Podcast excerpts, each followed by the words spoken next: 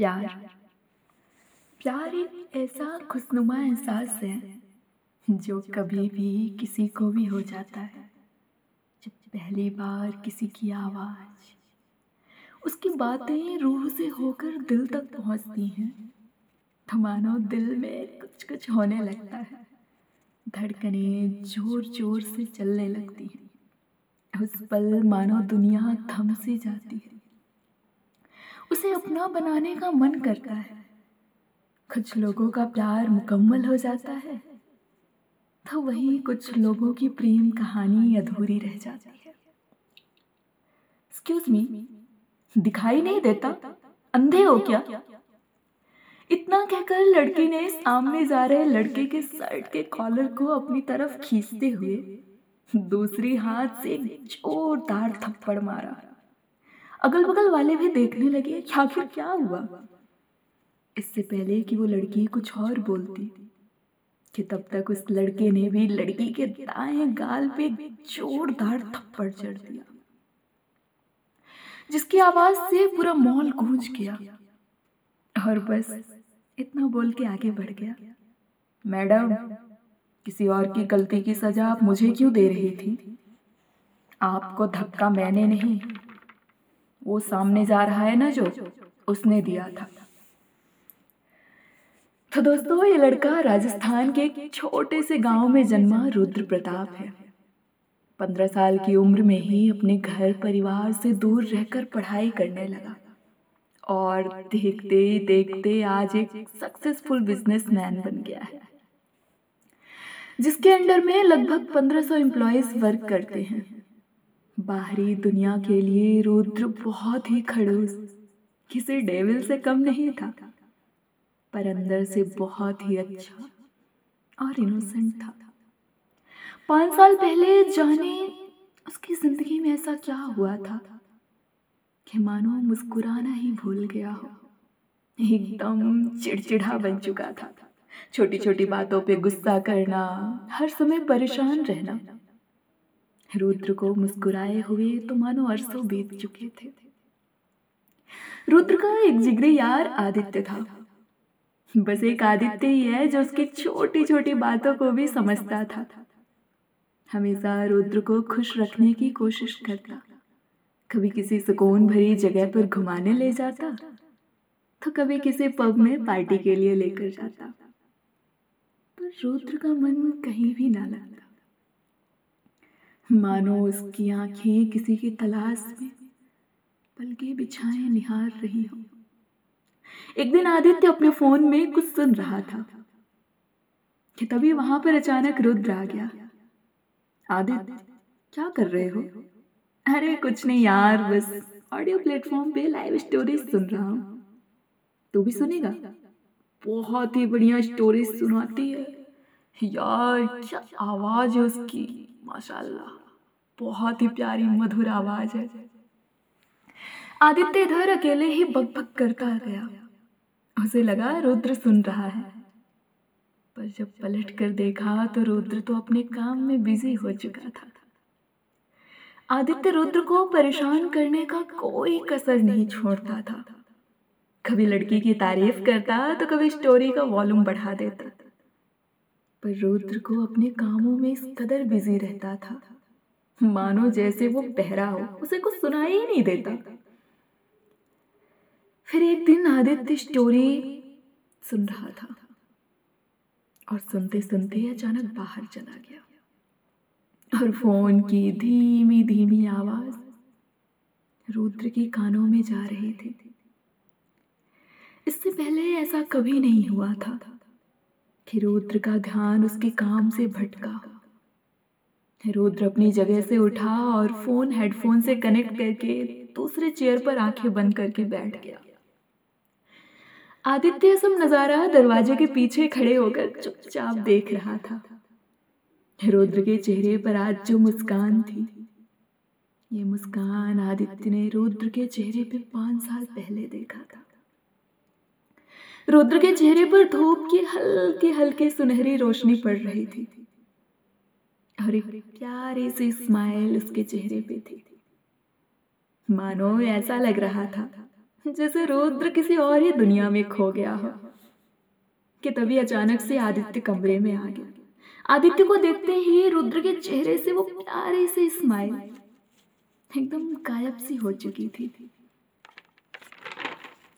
और रुद्र भी वापस इस दुनिया में आ चुका था। इससे पहले कि आदित्य कुछ बोलता, कि अचानक से रुद्र अपने चेहरे पर एक गुस्से का तेज लाते हुए बोला, मैं तो बस फ़ोन का वॉल्यूम कम कर रहा था, क्योंकि इसकी आवाज़ मुझे बार बार इरिटेट कर रही थी, मुझे डिस्टर्ब कर रही थी, मेरे ध्यान को अपनी ओर आकर्षित कर रही थी। रुद्र के चेहरे से गुस्से का तेज मानो कम हो चुका था।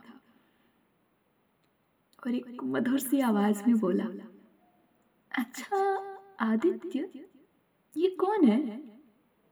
ये, इसका नाम तारा है, Tara Rathore. Monday to Thursday nine P M only on Kuhu इतना कह के आदित्य वहाँ से चला गया और रुद्र भी अपने काम में बिज़ी हो गया। और अब बस मंडे का इंतज़ार कर रहा था रुद्र। नौ बजते ही रुद्र सारे काम छोड़कर बस उस पॉडकास्ट, यानी तारा राठौर को सुनने बैठ गया। तारा को सुनते सुनते रुद्र जाने कभी गहरी नींद में चला गया। मानो ऐसा लग रहा था जैसे तारा कोई लोरी सुना रही हो। और अब तो मानो रोज की आदत सी हो गई थी। धीरे धीरे पता ही ना चला कि कब तारा ने रुद्र के दिलो दिमाग पे अपने लिए एक अलग ही जगह बना ली। पर तारा को इस बात का जरा भी एहसास नहीं था कि वो भी, कि वो भी किसी के लिए सुबह तो किसी के लिए शाम हो सकती है।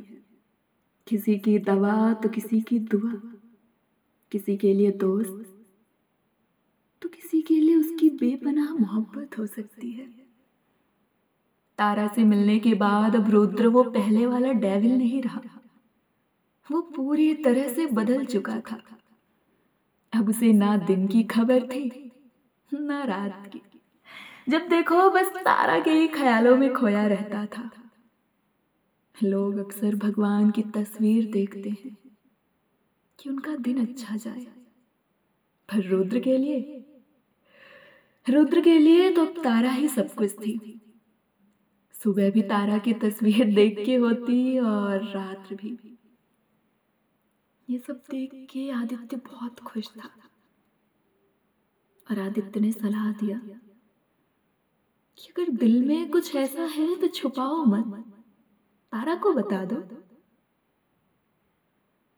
अगले दिन रुद्र ने तारा को अपने दिल की बात बोल दिया।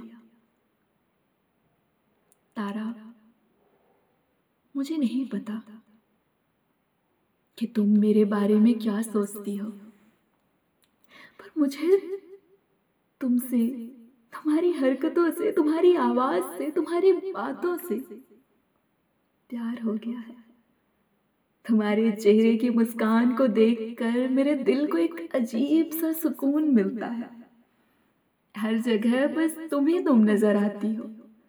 सोता हूँ तो तुम दिखाई देती हो। जागता हूँ तो बस तुम ही नज़र आती हो। तुम मानो या ना मानो, लेकिन जो मोहब्बत मैंने तुमसे की है, वो ना किसी से की थी। और शायद ना कभी कर पाऊँगा।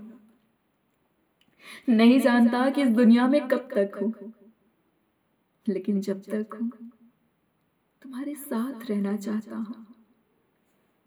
तुम्हारे साथ अपने सभी गम, सभी खुशी के लम्हे बांटना चाहता हूँ। तुम्हारे साथ अपनी ज़िंदगी के हर एक लम्हे को बिताना चाहता हूँ। प्लीज़ तारा, माइंड मत करना, मेरे दिमाग में एक भूचाल सा था। मैं इस बोझ तले दब रहा था। तुम्हारा जवाब जो भी हो, मुझे कोई शिकायत नहीं होगी। क्योंकि ये मेरे दिल की बात थी जो मैं बोल दिया। रुद्र की ये बातें सुनकर तारा कुछ वक्त के लिए खामोश सी हो गई, क्योंकि तारा ने कभी नहीं सोचा था कि उसकी ज़िंदगी में कभी ये दिन भी आएगा। फिर बड़े ही ठहराव के साथ तारा ने कहा रुद्र, मैं आपके जज्बातों की कद्र करती हूँ। मुझे पता है कि प्यार में हमारा ज़ोर नहीं चलता। प्यार कभी भी किसी को भी किसी से भी कहीं भी हो सकता है। जैसे तुम्हें मुझसे हो गया। पर आई एम सॉरी रुद्र। मुझे किसी और से प्यार हो गया है।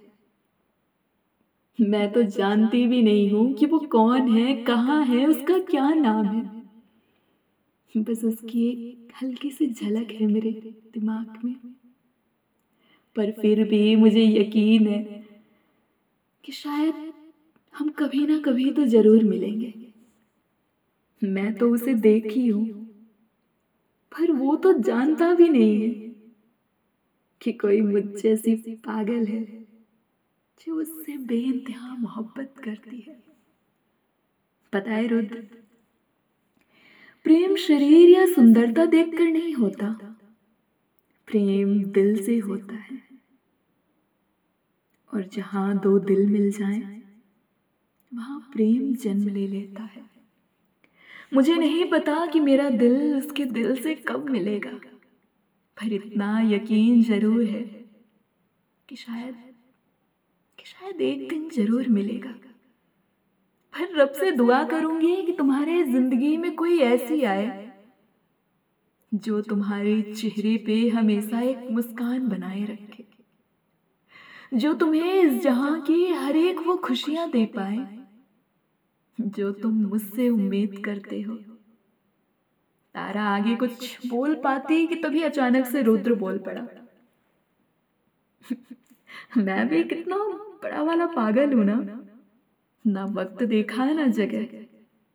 और कुछ भी बोलने लगा। मुझे बातों को गोल गोल घुमाना नहीं आता। तो इसलिए जो मन में आया, सब कुछ बक दिया। अच्छा तारा, एक एक बात पूछूँ? प्लीज़, नाराज़ तो नहीं हो ना नहीं, रुद्र। मैं नाराज़ नहीं हूँ। वैसे तारा क्या हम दोस्त तो रह सकते हैं ना? ऑफ़ कोर्स बिल्कुल रुद्र। धीरे धीरे वक्त बीतता गया। तारा और रुद्र की दोस्ती भी बढ़ती गई। रुद्र से बातें करके मानो ऐसा लगता था। जैसे तारा किसी अपने अजीत से बात कर रही हो। तो आपको क्या लगता है? क्या तारा अब रुद्र के प्यार में पड़ जाएगी? और उस शख्स को भूल जाएगी जिससे वो बेइंतहा मोहब्बत करती है? आखिर वो कौन है?